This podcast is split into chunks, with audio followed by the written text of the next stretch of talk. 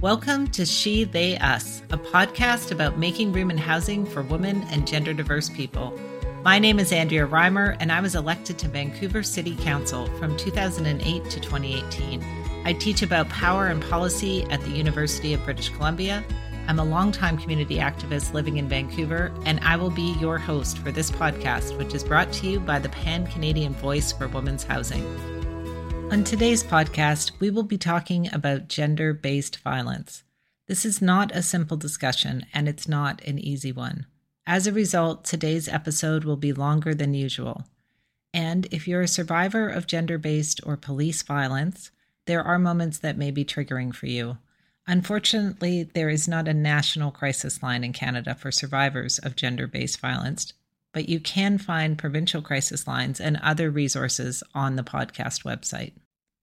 Everyone I talked to for the She, They, Us podcast had a housing story, but most of them also had stories about violence interwoven. This includes me violent partners, violent roommates, roommates with violent partners, and violent landlords. But it also included many of the women I talked to who I hadn't contacted because of their lived experience with precarious housing. For example, Carolyn Whitzman is a world renowned expert on the intersection between gender, housing, and violence, who we heard from in our first episode.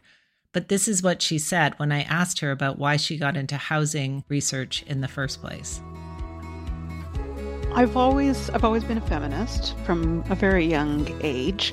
Uh, when I did my master's degree, I looked at um, a sort of feminist critique of crime prevention policy as it was then and how it completely misunderstood gender based violence and sort of some of the public private issues. But the bottom line was it's very difficult to look at violence without looking at housing. I'm a great believer in the housing theory of everything, which is that it's very hard to escape a violent relationship if there isn't adequate housing, it's very difficult to recover from sexual assault if your housing isn't secure. A lot of women deal with sexual harassment, not just from um, intimate partners uh, or acquaintances, but also people like landlords. Um, and, you know, the sort of overlap between housing and violence always interested me. I actually had an experience, which I'm quite happy to talk about, which is when we first moved to Toronto from Montreal. We lived in an apartment. It turned out that we were paying 42% more when we uh, got the apartment, and these were the halcyon days of um, vacancy control. In other words, the landlord couldn't raise the rent 42% between tenants. Uh, we went to the local legal clinic and, started talking to some other tenants. The landlord didn't like that. He um, beat up my partner one night, and I called the police, and the police said, why are you living in such an unsafe neighborhood and refused to press charges. We did manage to get out of that housing and we did manage to take that landlord successfully to landlord tenant board for the overcharging of rent, if not for the violence. So for me, housing and violence has always been connected in a quite visceral way, having experienced that um, uh, violence from a landlord. Carolyn puts an interesting flip on what we've heard from the other academic experts in earlier episodes who have all emphasized that you can't talk about housing without talking about violence.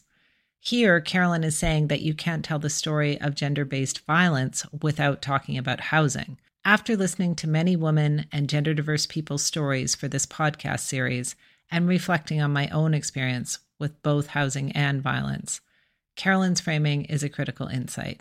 We're going to start our story today in the Yukon with Cindy Chiasson.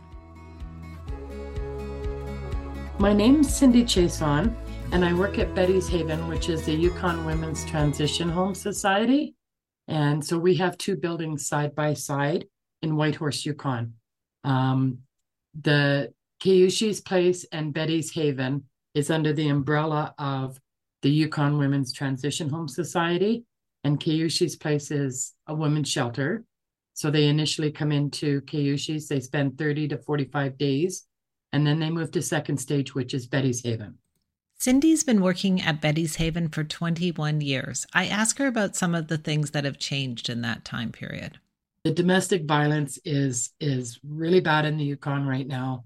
Um, it's an ongoing thing, and it's society, you know, different aspects, whether it's drugs, whether it's alcohol, whether it's a combination of both. It has really increased, and then the pandemic on top of it.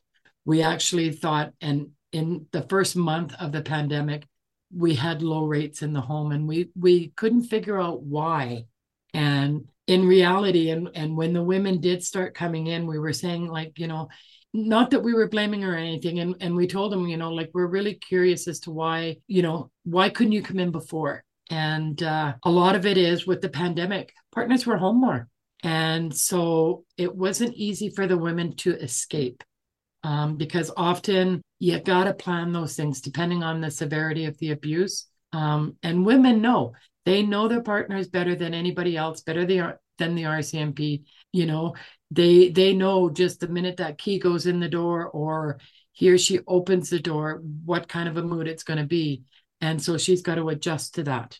And you know, if he he or she's got the the means or or whatever to be the financial breadwinner in the family and the victim doesn't um, she's got to wait till she can accumulate the monies to leave.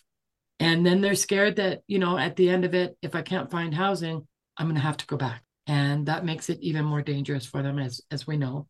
So it's just that vicious circle and it's it's it's getting harder and harder because the housing is so minimal they don't get enough if they have to go on social assistance the social assistance rates don't cover the rent alone, never mind anything else. So now they're taking out of, you know, out of their food money or their incidentals to have to supplement that rent. And then you've got social assistance saying, well, you you do realize you're taking out of your children's mouths to make the rent. You got to find something cheaper. And they can't. There is nothing cheaper. I I haven't been outside of the Yukon for a long time, I've kind of watched the the rental rates across Canada, uh, but here in the Yukon, you can't get a bachelor suite for under two grand a month, um, and that is just the basic rent. That's not the heat. And the heating up here, we have one company that provides our heat, and the rates are outrageous. It's nothing to heat a bachelor apartment and have it cost five or six hundred dollars a month just to heat it. You know, you put the cost of food in, in on top of that. It's it's impossible to meet the just the basic needs.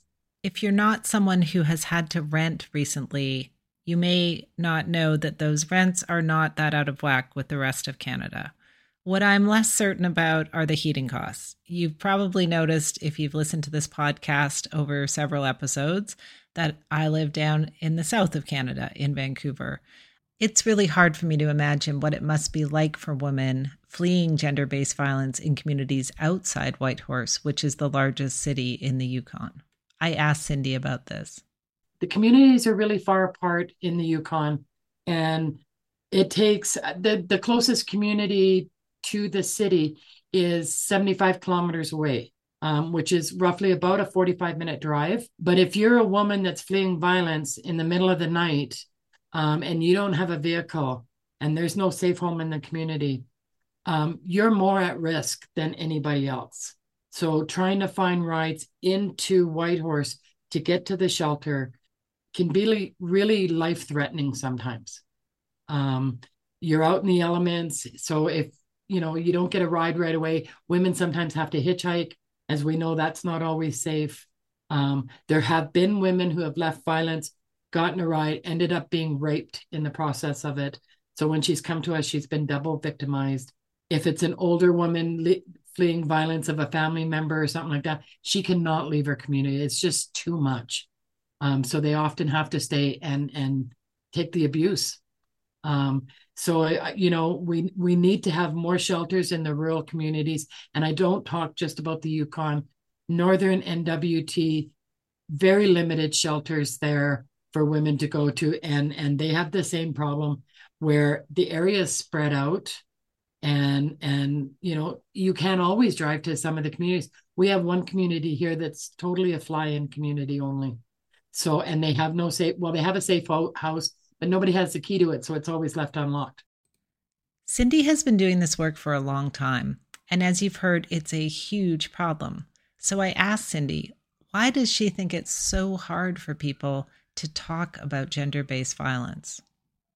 You know, prior to coming to um, the organization here, I actually worked in corrections. Um, so I met the offenders first. And we are a fairly small community, even though we're the capital city of the Yukon. So, in meeting the offenders first and hearing their side of the story, as opposed to hearing the victim side, um, when I came down to Kaushee's, I was actually really surprised at the amount of domestic violence there was in the Yukon. Um, and I've lived here a really good majority of my life. And uh, you know, when when you see and see the people coming in the doors, it's like, wow, this is really happening here. Talking to Cindy, you get a very keen sense of how much strength it takes to do the work she does. I ask her what keeps her going. I have um I have 15 grandkids that I keep going for. And uh eight of those 15 are females.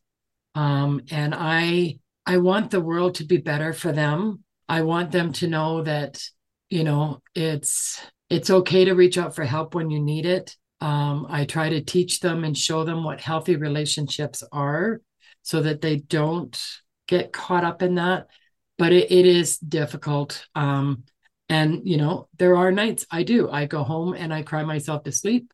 Um, I had a lady come in not so long ago. She said, you know, I was in here 10 years ago and actually it was closer to 15.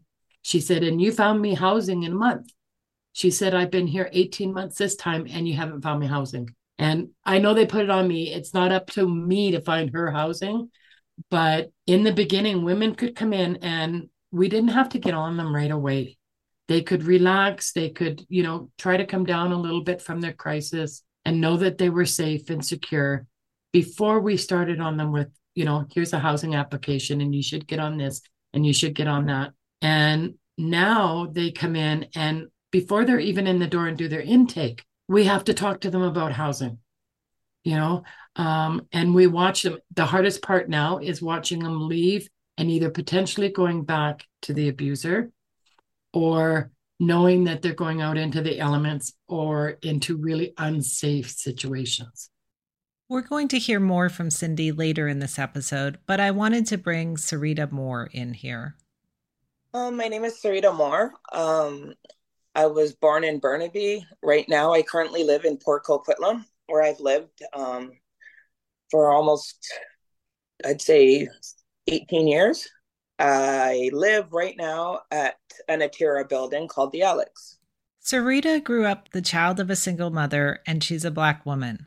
I ask her about her housing journey, and she's moved so many times that even just the highlight version of her housing journey takes more than an hour for her to tell. I've edited it for this podcast, but I wanted you to get a strong sense of what it's like to deal with finding and keeping housing with so many of the things that we've heard in previous episodes are strikes against you in the current housing crisis.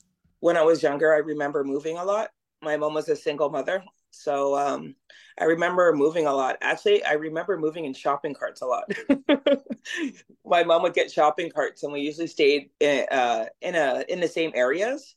So I remember me and my brother did a lot of the moving with shopping carts and uh, getting our friends putting couches on couches on like a couple shopping carts and moving my mom. I don't really never really asked my mom why we moved so much. I assume being a single mom is hard and we kind of just kept downsizing.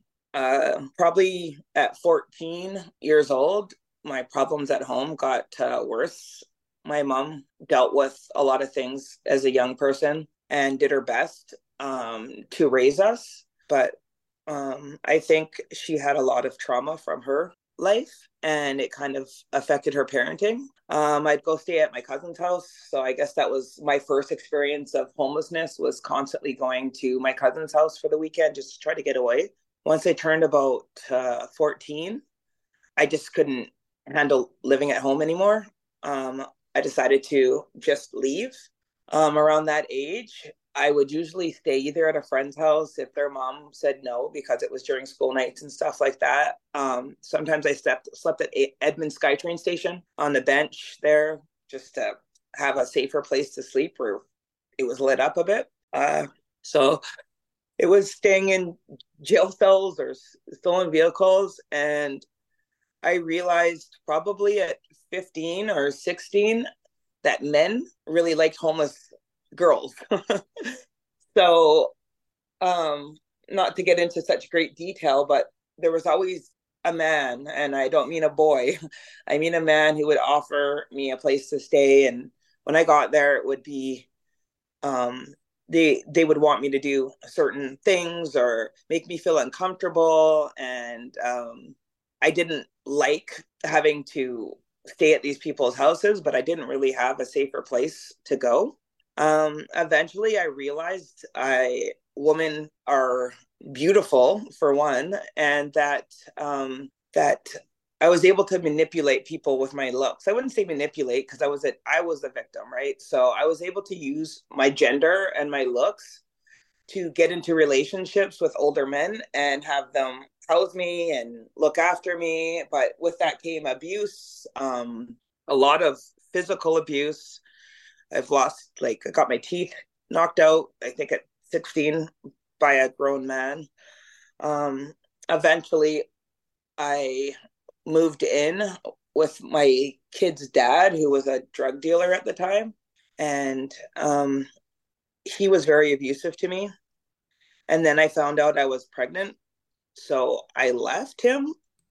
Syreeta moves in with a cousin in Langley, but that turns out not to be much safer. She moves out of there and gets her own apartment at 19, has her daughter, and begins her life as a single mother. I had my daughter at 19 um, I was a single mom for for her first year of her life, and uh, as I was living in that apartment, I think I was on social assistance. I didn't feel good about being on social assistance. I felt like um, it wasn't. I wanted more in my life. I didn't want to go down the same track as my mom. I didn't want to raise my daughter in poverty. So then I met another drug dealer and fell in love with him. And we were together for about 10 to 12 years, I think. But within that time, I think the police kicked in our door probably four times. And uh, whenever he got arrested, of course, they would kick in the door. They would take anything worth of value, and I would have no money for rent. So I would be scrambling, uh, move from our nice, expensive apartment down to a, a, a more affordable apartment. Um, visit him in jail, take my daughter to go visit him. And it was just like 12 years of that I finally uh, got tired of the police kicking my door. I got tired of the abuse from the police. Um, one time I went to go visit him, and the police actually followed me to my cousin's house. And I assumed because I visited him, I was involved in some kind of crime, which I never was. And uh, they pulled me over, and I thought they were um, gangsters because they were in undercover, full undercover gear. They looked kind of like biker-ish, and they pulled guns out to both sides of my windows, told me to get out of the car, and I was just I was scared. I didn't know what was going on. They uh, ripped my door handles off my truck, and then they couldn't get in because they've ripped the door handles off when I unlocked the door. So they're holding these guns and they're trembling and shaking and they're telling me not to move, but I got to move to open the door. So I was super scared. I remember having a hoodie on, and I remember looking over and seeing my cousin in her window. She lived in, uh, I call them the projects by Joyce SkyTrain Station. She lived in um, the housing there.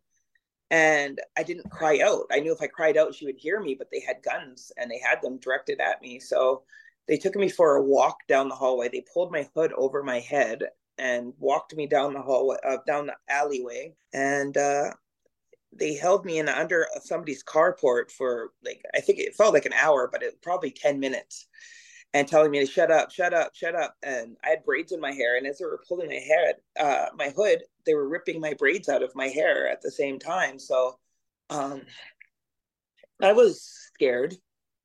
I didn't know what was going on, and uh, all of a sudden, the owner of the house comes down. he says, "What's going on down here?" And that's when the officer identified himself and said, I'm a police officer. This is an ongoing investigation. And at that, that point, I just like, I, I cried, I screamed, I, I, I said, what the fuck? Like, what, what's going on? What are you doing? Syreeta has a non disclosure agreement with the Vancouver Police Department as a result of a settlement related to this and other incidents. So I can't include the rest of this particular story, but here's what happens immediately after the police finally let her go.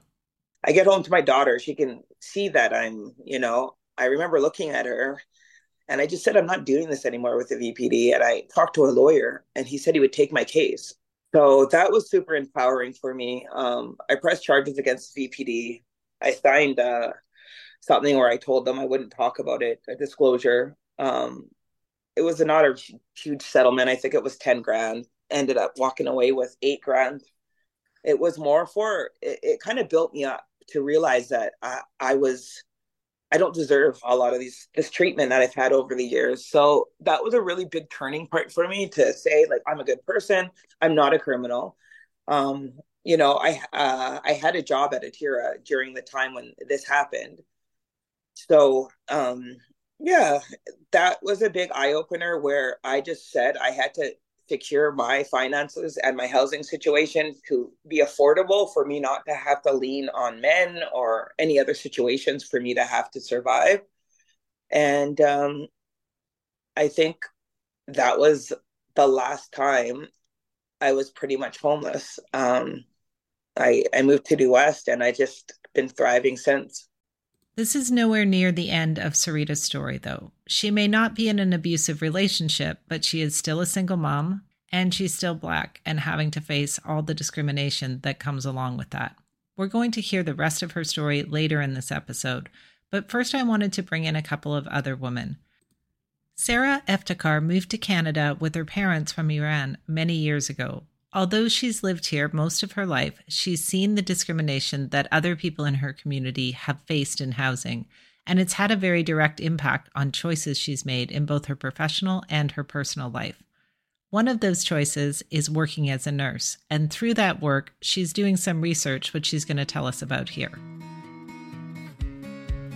The past year, I've been working on a research uh, study about how organizations uh, can better support uh, BIPOC plus women, and um, specifically on the North Shore. And through this research project, I've been uh, doing a lot of outreach with the Farsi speaking community on the North Shore. And um, specifically, people who are experiencing intimate partner violence, how they can uh, better be supported because they found organizations have found that a lot of um, Farsi speaking women are not using their resources or their programs and so I did a survey where I, we um, inter- where I interviewed about 40 Farsi speaking women and I asked them what their biggest barriers were. And the top one of the top things on the list was housing. Um, they said they weren't able to escape their violent situation or to leave their violent situation because there's just no housing available. So they said that they chose violence over poverty and over homelessness. And for me, that made me feel really discouraged and it made me feel really upset. And I looked into the housing policies and what the issues were. And I found that, for example, BC Housing will give women uh, money, uh, like a subsidy every month to be able to help pay for rent. Um, and they're able to do that for people who are escaping violence. Uh, but I found that this this budget or this money wasn't even being used because there's like no housing available and they're not being there's a lot of discrimination with them being able to get housing. Um and so for me it made me think like okay so it's not about just you know putting in millions of dollars into housing and saying like we're going to give these organizations like a million dollars to get put to provide housing for all or to get people housed. We really have to look at the policies and the processes of getting housing and what the what barriers are facing. So i don't know all the answers to how people can how everyone can be housed and and all the housing policies that would be beneficial but i think that we can't just say you know we're building 500 units for low income folks. We have to really think about um, how these folks are going to find out about the housing how uh, how, what supportive services they need to maintain their housing. So I think it's a lot deeper than that. And so I don't want to give a simple solution like, oh, everyone should be, well, everyone should be housed, but um, we should just provide housing for all. I think we really need to look specifically at all the barriers that people are facing. And for me, I'm really passionate about um, women who are fleeing violence and um, racialized women who are fleeing violence and um, not just having housing for them but having shelters for them because there's only one shelter on the north shore and one transition home on the north shore which is full all the time and a lot of the times women don't want to go to vancouver if there is even shelter or leave their community so um, I think long-term housing is one solution, but having more transition homes and shelters is also another um, solution that we need to look at. We will hear more from Sara in our next episode, but I brought her in here to illustrate a point that Carolyn Whitzman made at the beginning of this episode about how gender based violence is really a housing issue. Sara has explained why women stay with violent partners. Cindy explained how women end up back with violent partners because they need housing. And Syreeta's story illustrates how some women end up with violent partners in the first place because they also desperately need housing. This is Michaela Mayer from the Canadian Centre for Women's Empowerment. My name is Michaela Mayer. Um, I go by the pronouns she, her, L, and I'm the director of policy at the Canadian Centre for Women's Empowerment, so short CCFWE. And um, our organization is based in Ottawa, but I'm personally calling in from uh, the unceded territory of the Mohawk and Haudenosaunee nations, also known as Montreal, can, uh, Quebec. I asked Michaela if she can explain a little bit about the work that she does. Sure. Um, so um, at the maybe a little bit about the organization itself. So the Canadian Center for Women's Empowerment is um, the only Canadian um, national nonprofit organization that is solely dedicated to addressing economic abuse in the context of um, domestic violence.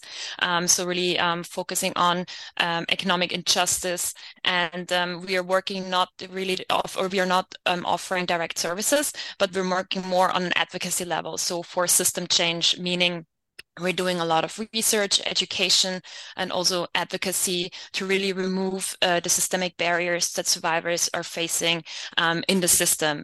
And so, of course, as um, director of policy, this is really one of my main um, tasks to kind of look at the systemic level um, where systemic barriers exist currently that really hinder women of taking agency um, post separation and to really regain control of their lives and to really have this uh, empowering aspect.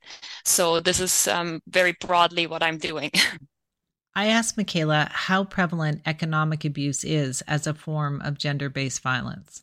So, um, just very broadly, um, according to Statistics Canada, almost half, so 44% of all women in Canada have experienced or are experiencing some form of abuse, which is quite a lot.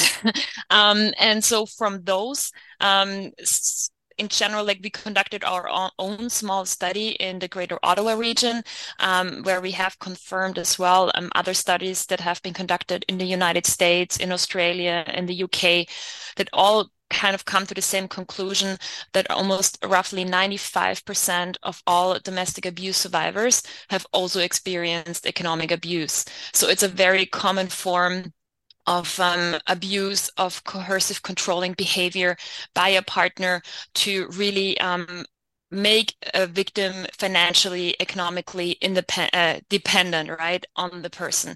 So um, just maybe to clarify economic abuse we are generally differentiating between three forms. So one is um, employment sabotage which basically means either harassing um, the victim to leave the job or not even applying for a job. So really that she doesn't have any income by herself. Then economic control, meaning the limitation of um, income or any economic resources, but also access to information. So meaning um, has, so limiting the information uh, the, the victim has about family income, about any potential debts, not including her in any major financial decisions. Um, so yeah, in that sense, really controlling the access to any resources that um, the victim has. And then thirdly, um, economic uh, economic exploitation. So that would be like the misuse of money. So it is either um, really, for example, what we've heard a lot um, that now in the day and age of like where you can do everything online, that abusers sometimes open credit cards in the victim's name without um, her knowledge because they have all the information, so they can do it online and they can, you know, um, have the debt accumulated on the account, um, well, but that the victim doesn't even know about.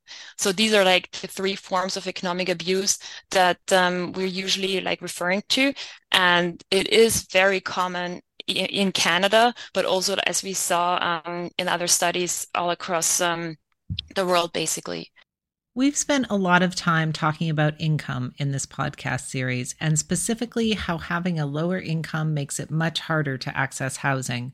But we haven't spent much time talking about wealth. Wealth is not about having a high income, it's the amount of assets that you own, such as a house.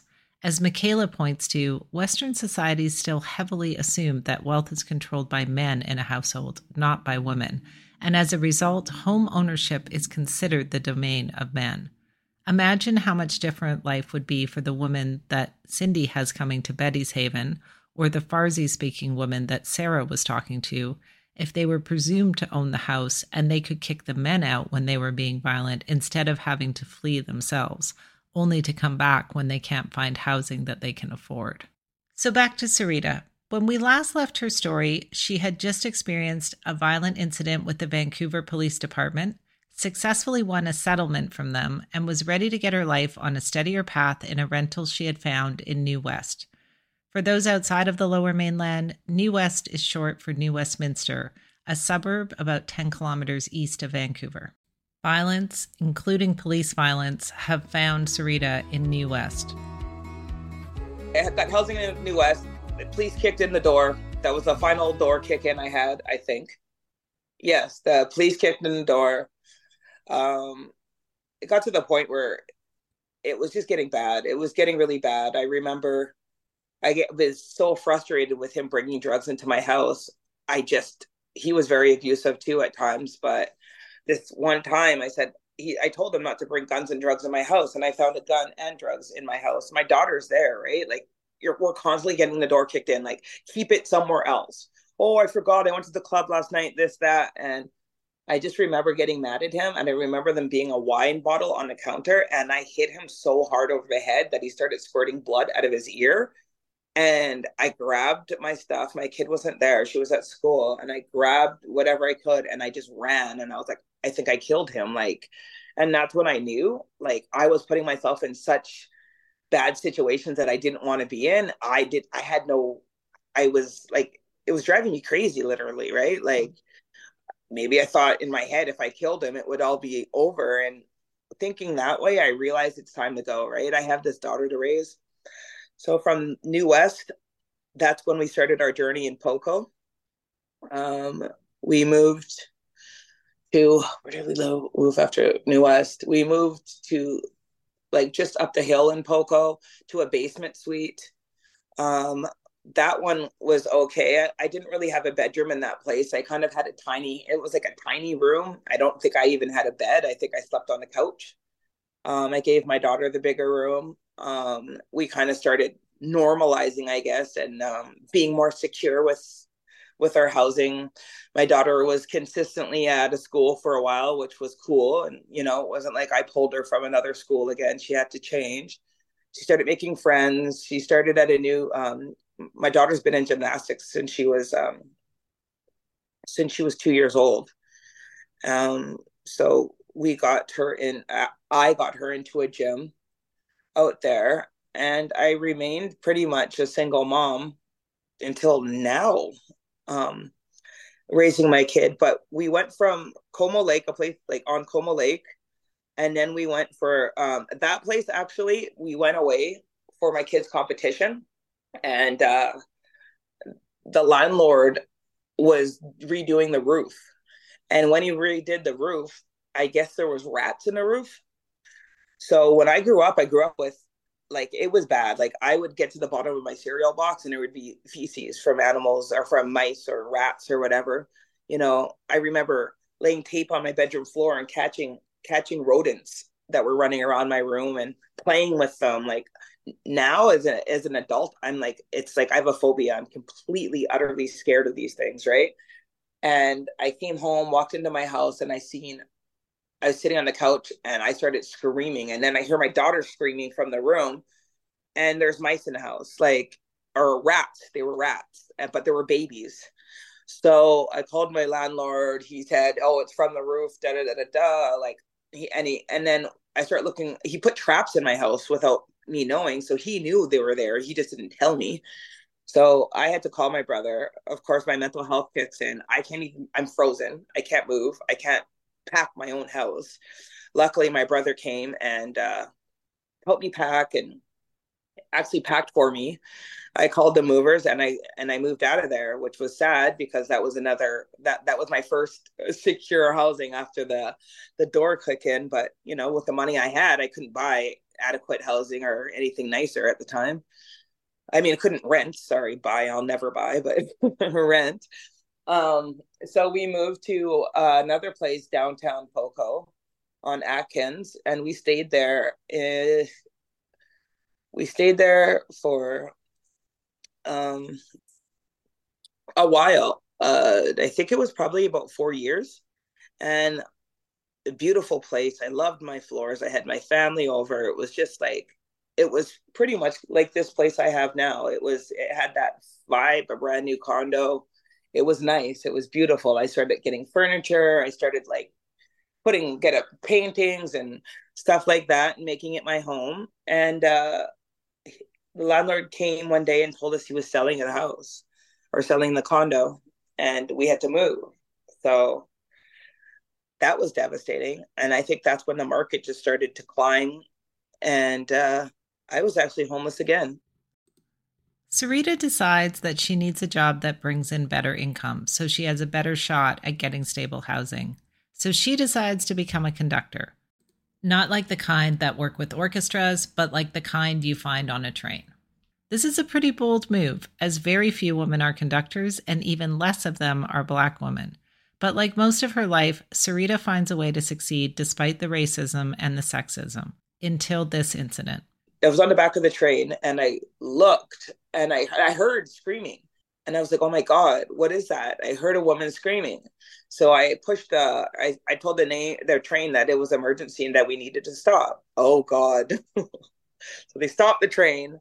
I got written up for this actually. They stopped the train and I told them I could hear a woman screaming. And I ran to like, I checked to make sure I was safe, ran across like seven different tracks to the other closer to the fence. And she, I hear her saying help. I said, I got help coming on the way, hang in there. And I, I said, we see you. And I kind of made myself known to her uh, dude. And I said, I need it. We don't, we, we're not allowed to carry our phones on the shift. We only have the radio. So I radio in and say, we need to call 911. The guy responded to me and said that whore's always back there. Do your fucking job. And I was like, I had no cell phone, no nothing. And what did my stupid ass do is go back to work. And I think the it stopped because I think he heard somebody, but it's still no one sent her help. Nobody, you know, I don't know if she was lying there still. I just knew the sounds were gone, right? I went back to work. I couldn't have access to my phone. And um I just slowly and slowly fell into a really deep depression and I started using drugs. I asked Syreeta if she thinks that racism has played a role in the violence that she's experienced in her life. My mom did tell teach me is like this is like I I'm I'm I'm proud of myself. I'm proud of being black and I'm proud of being a woman and and women can do anything men can do. Like I lived with a single mom. So when I went into the real world and and seeing how um women were treated so powerless, I didn't grow up in that kind of environment. My mom was very strong in the household, so I didn't start seeing that until I left home. So it definitely had a lot to do with with racism. I think I had it a little bit better than the indigenous girls, to tell you the truth. I, I think I had more of a voice. That's why, like, I not more of a voice, but I used my voice a lot more. Um, maybe I was a little bit uh, less oppressed that way, or I just maybe it's just my spirit, the way I am my mom always told me she's surprised I, I made it this far because of my mouth. So yeah, um, I, I did notice that my indigenous friends, I remember them getting arrested and I get to go away because I can only imagine what the cops were taking them to do. And me, I would be like, I'll tell my mom, I'll do this, I'll do that. And I don't think they really had that type of mom to go home and tell, right? There's a few more moves, and eventually Syreeta moves in with a friend who's a man, but that doesn't go well either. I fell in, fell on my face, and had to get myself to get self together. I was getting in physical fights with the guy that I was staying with.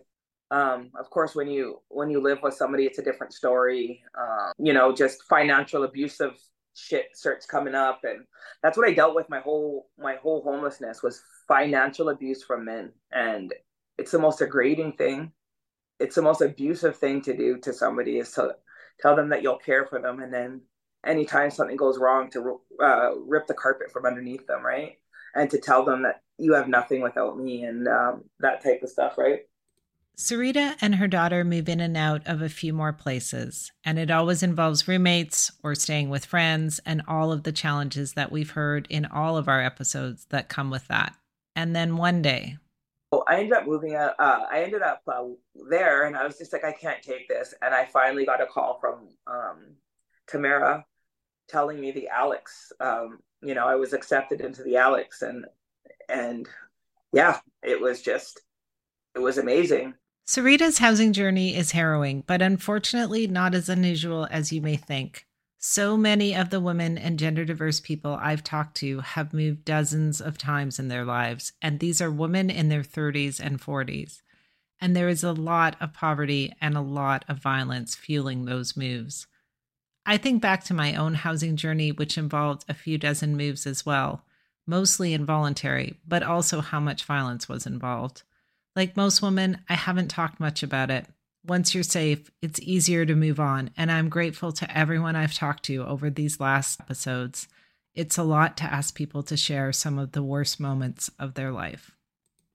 Well, Syreeta is in a wonderful social housing project that she is very happy in now. Many women and gender diverse people are still waiting.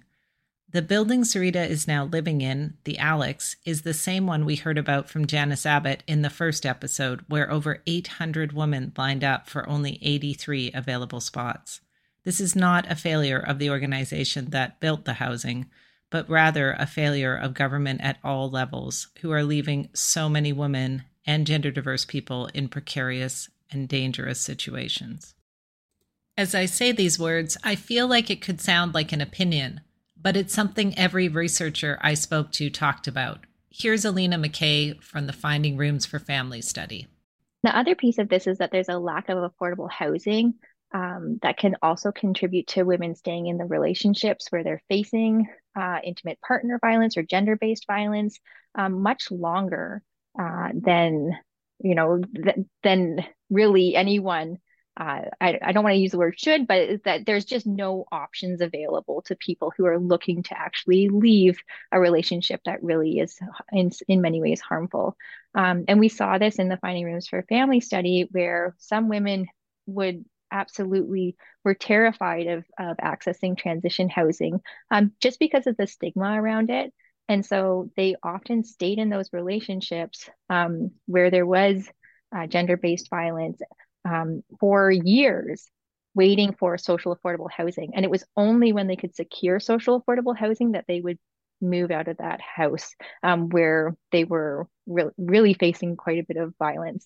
Um, so I think that is like a real um, gender specific impact of the housing crisis is where you have um, people staying in often you know dangerous situations um, and we know also that um, especially with intimate partner violence the longer that um, you know that a, the person sort of stays in the, the relationship the harder it is to leave. Um, so the lack of social affordable housing really impacts women in those situations when they just see no way out um, when they're given a 10 year waiting list, uh, when they're asking about social affordable housing. And let's remember that asking for social affordable housing when you're living under the roof of someone um, that is violent towards you is an incredibly dangerous situation to be in, right? If you're um, you're asking for help and and uh, and to say like, oh, well, wait another five years and we'll we'll see if we can fit you in. Um, that's a dangerous situation that we're placing families and women and children in. I'm going to give the last word to Cindy Chiasson today. She's the manager at Betty's Haven in Whitehorse that we met earlier in this episode. This is the rest of her answer about what keeps her going. You know, women are really resilient, and sometimes we often get women that come in and say, I don't know why I let him hit me, you know. Um, and it's like you didn't let them hit you, first of all. They chose to do that. Uh, you just happen to be at the end of it. Um, and that's where I say, like, women know their perpetrators. They know when they're in a bad mood. They know, and and a lot of them say, "Well, I didn't resist or I didn't stop." But when we show them that the where they resisted and and where they were strategic in in planning things and and knowing, um, you see a whole different woman. And you know, often they come in here and we see them they're closed off their their eyes are down they don't want to have eye contact and they're ashamed. Never thought that they'd see themselves in this position. And it's like by the time they leave after talking to us and and us showing them where they resisted and and where they were strategic and and where they were really resilient with with their knowledge and and what they had to work with i often it, try to to correlate it with with a flower that's blossoming and opening up. And i know you can see this um, but it's it is it's like a flower that's all closed up when they first come in and then they just blossom after a while. And so when they leave here a lot of them have through programming and stuff that we provide for them um, they have the strength and and they know that hey i wasn't a victim. I'm actually a survivor and and I can go out there and I can do this. And and they do they go out there they get you know and there's a lot to be said for having a house. Because they go there they set it up they know they're safe. We might have to go in and and you know put extra locks in or or make their place secure for them. But they really grow from there you know and and uh yeah it's just really nice to watch. And that's what that's what keeps me going Thanks for joining us this week. A reminder that if you're feeling triggered by anything in this podcast, please reach out to friends or contact a crisis line. The phone numbers for provincial crisis lines are with the information for this podcast. I really hope you'll join us for next week's episode, where we will start looking at what the solutions are for women and gender diverse people at the front line of Canada's housing crisis. This is She, They, Us, a podcast about making room and housing for women and gender diverse people. To find out more about the She, They, Us campaign, you can visit the Pan Canadian Voice for Women's Housing webpage, where you'll also find resources from this episode and can add your voice to the army of women and gender diverse people fighting to make room in housing.